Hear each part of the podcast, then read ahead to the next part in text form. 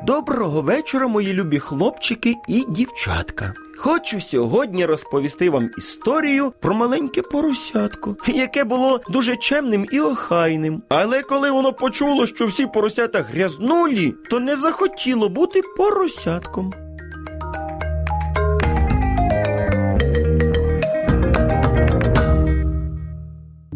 А було це так. Поснідавши, свинка Нюся пішла гратися на вулицю. І тільки но вона вийшла, як побачила зайчиня, яке підкрадалося до сусіднього городу, а підкрадалося для того, щоб вкрасти морквинку. А так як наша свинка була вихована, то вона знала, що красти це недобре. Тихесенько підійшовши до зайчика, вона запиталася.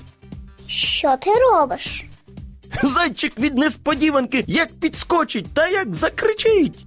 Ой-ой-ой! Ти чого мене так лякаєш? Я не лякаю, я просто питаю, що ти тут робиш? Я хочу вирвати морквинку. Вона така гарна виросла.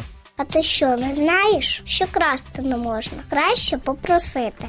М, Ха-ха-ха, просити тітонька крольчиха ніколи не дасть жодної морквини. А може і дасть. Головне попросити. Нюся пішла до тітоньки крольчихи, покликала її і стала просити. Дайте мені, будь ласка, одну морквинку. Вона така гарна у вас виросла, мабуть, смачна. Будь ласочка. Це дуже добре, що ти попросила, а не пішла красти. Я дам тобі і твоєму другові. Ось тримай.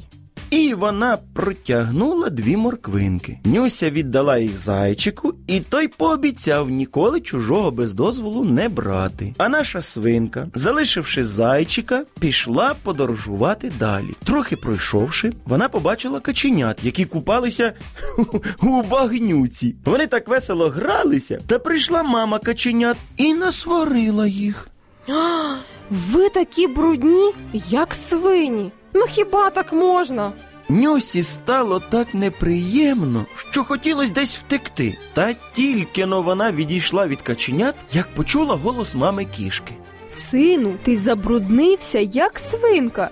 Нюсі стало так прикро, що вона мерщій побігла додому. Вона все бігла і бігла, бігла і плакала, промовляючи. Я не така. І крізь сльози не помітила, як зустрілася із зайчиком, який догризав морквинку. Ти чого плачеш? Свинка усе йому розповіла, а у кінці додала. Я тепер не хочу бути свинкою. Що? Не хочу і все. А я хотів би бути такою свинкою, як ти. А чому? Та ще такою, як?